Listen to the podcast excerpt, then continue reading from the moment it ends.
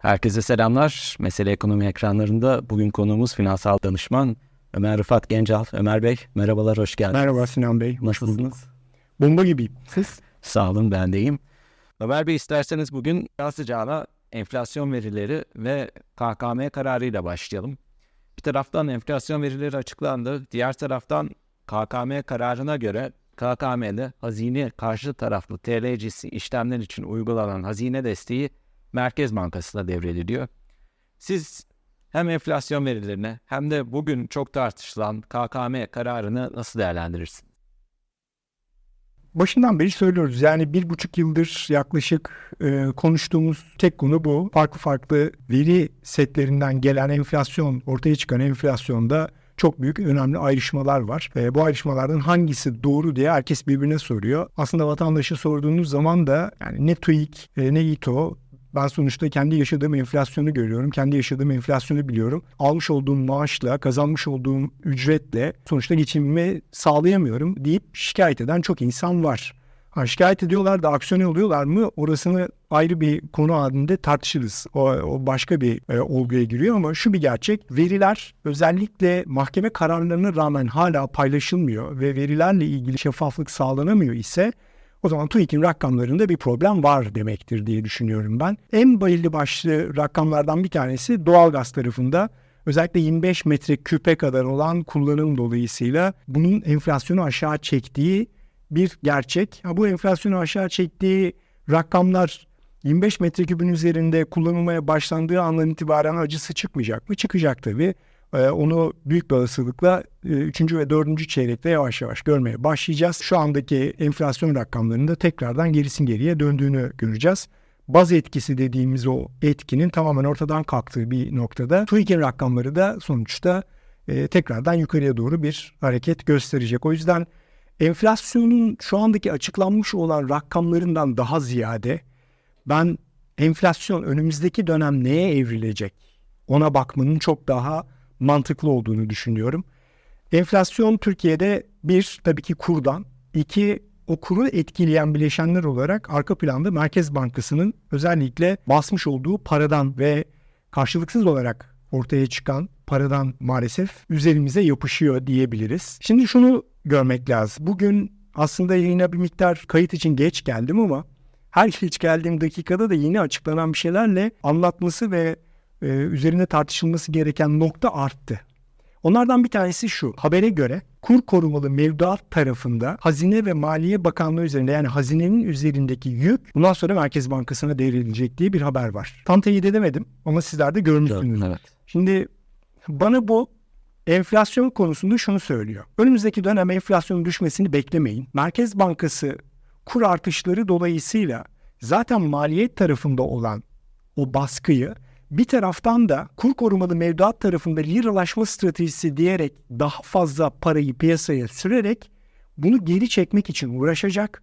Mevcuttaki bu faiz oranıyla Türk lirasının değerini korumak neredeyse imkansız bir halde iken beklentilerin daha da kötü olduğu bir ortamda enflasyon bize bambaşka ve daha yüksek bir noktadan geriye dönmeye devam edecek. KKM ilişkin olarak bütçe açığı buraya transfer olduğu için Merkez Bankası matbaasına dönüyor iş. Tabii para basılacak. Yani aslında benim okumam şu bu resimden. Mali hazinenin üzerindeki yük sonuçta bir iç borç stoğu olarak borçlanma gereğini arttırdığından dolayı bunun da borçlanma tavanı tarafında meclisten bir yetki alınarak yola devam edilmesi gerektiğinden dolayı KKM tarafında ortaya çıkmış olan bu yük o kadar ciddi bir anlamda baskı uygulayacak ki biz bunu gidip meclisten yetki almak ve bununla ilgili borç stoğu yaratmak yerine doğrudan Merkez Bankası'nın kendi sorumluluk alanı içerisinde para basma yetkisi de varken bunu buraya bırakalım. Bu para basılsın anlamına geliyor diye okuyorum ben. Şimdi böyle okuduğum zaman da o zaman diyorum ki enflasyonu nasıl kontrol altına alacağız? Çünkü son bir senedir Merkez Bankası'nın net iç varlıklarına bakıyorum ve uzaya giden roket gibi. Yani o kadar ciddi bir artış var ki kontrol etmek mümkün değil. E bunu kontrol edemediğiniz zaman da otomatikman enflasyonu kontrol edemiyorsunuz. Şimdi kur korumalı mevduattan hazine ve Merkez Bankası'nın ikisi birlikte Haziran ayı içerisinde 165 milyarla 195 milyar arasında ek bir yük geldi. Ben bunu şöyle okuyorum aslında. Daha önce gelen yüklerle, Mayıs ayında gelen yükler ve Haziran ayında gelen yüklerle toplamda büyük bir olasılıkla realize olmuş değil ama realize olmak üzere potansiyel olarak 350-400 milyarın üzerinde bir yük gelmek üzere. 350-400 milyarlık bir yük çok büyük bir yük. Yani biz kur korumalı mevduat bakiyesi şu anda 118 milyar diye görünüyor ama biz onu muhtemelen 135-137 milyar arasında bir yerlerde görebiliriz. Her gün eğer bu rol edilir ve her gün üstüne eklenen rakam daha da büyürse bu çok büyük bir rakam. Bu Merkez Bankası'nın hali hazırdaki 60 milyar eksi rezerviyle birlikte Merkez Bankası'nın 200 milyar dolar short pozisyon taşıyor olmasını gösteriyor aslında. Kurun her 1 liralık artışında Merkez Bankası'nın üzerine çok ciddi bir yük bindiriyor. Şimdi böyle bir ortamda enflasyon düşer mi? Bir ekonomist olarak ben açıkçası böyle bir tablo görmüyorum. Neden görmüyorum onu da söyleyeyim. Çünkü kur korumalı mevduat yerine yurt dışından kaynağı çekip o short pozisyonu kapatacak bir para politikası faizi maalesef hala uygulanamadı.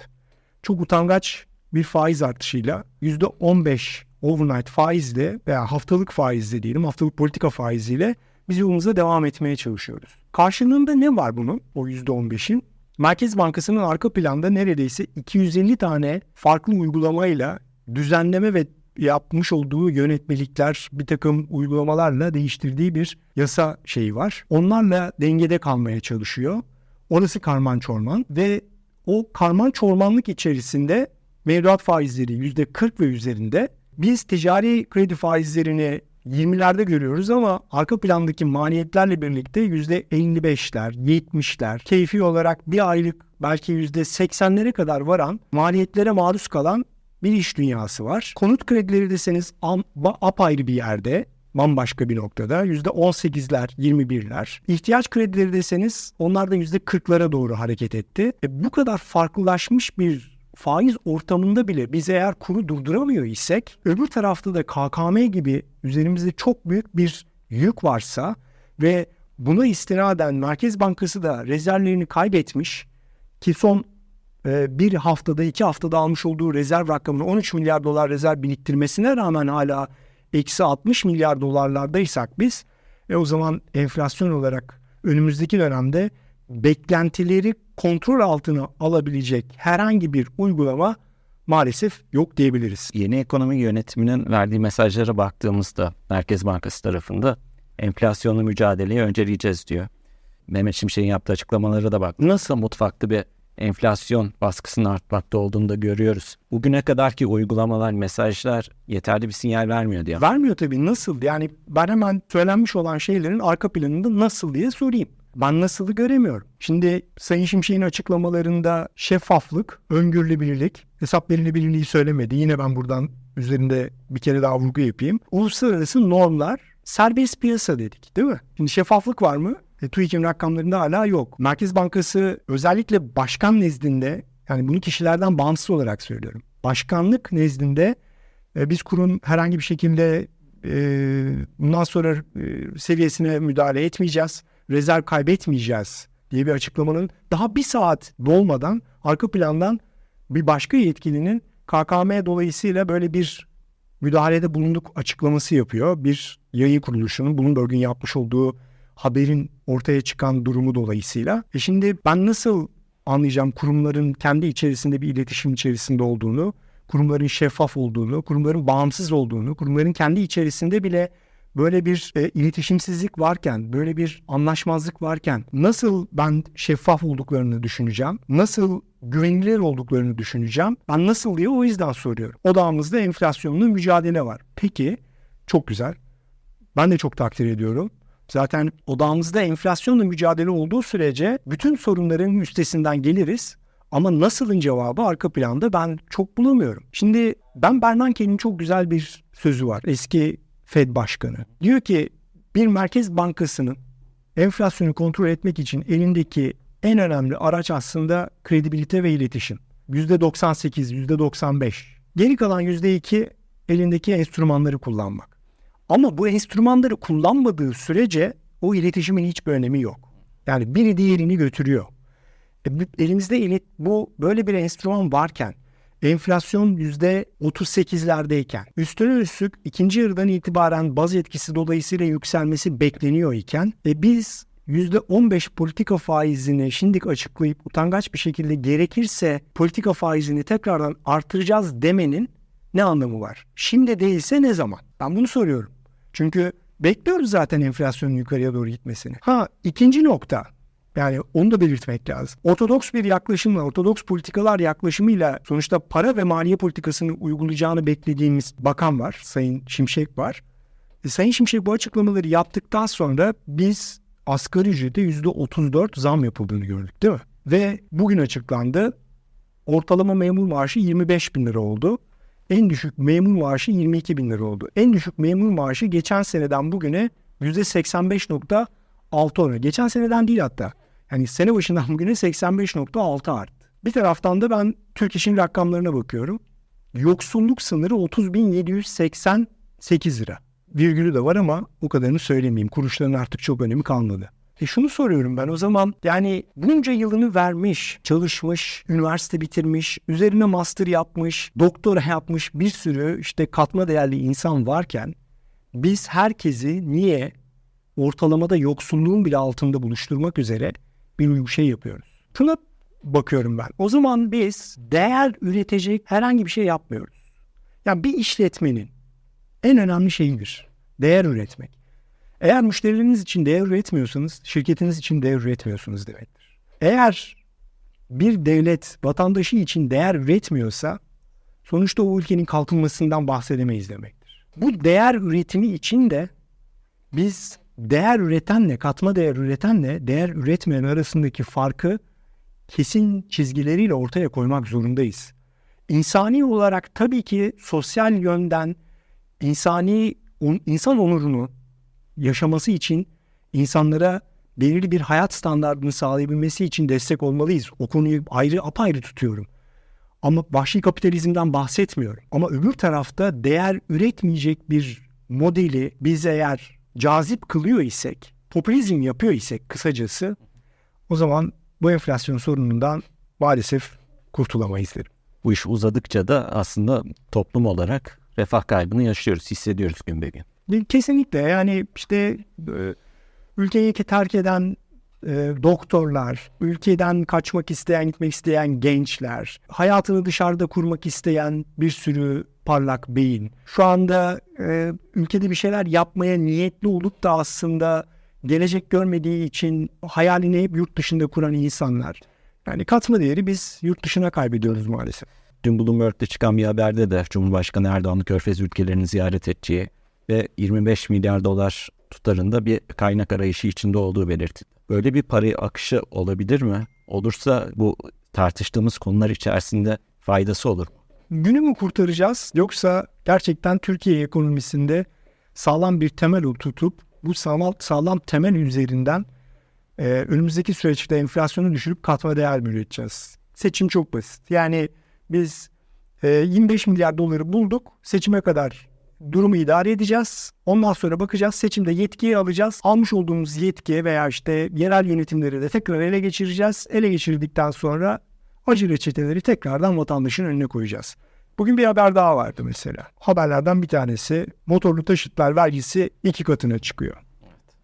Şimdi motorlu taşıtlar vergisinin iki katına çıkmasının sebeplerinden bir tanesi de deprem bölgesindeki şeyi kaynağı şey yapabilmek için. Yani detaylarına bakmadım, detaylarına bakmadım ama şuna bakmak lazım. Yani deprem bölgesinde aracı olanlardan alınacak mı bu? Eğer öyleyse o zaman deprem vergisi değil, değil mi?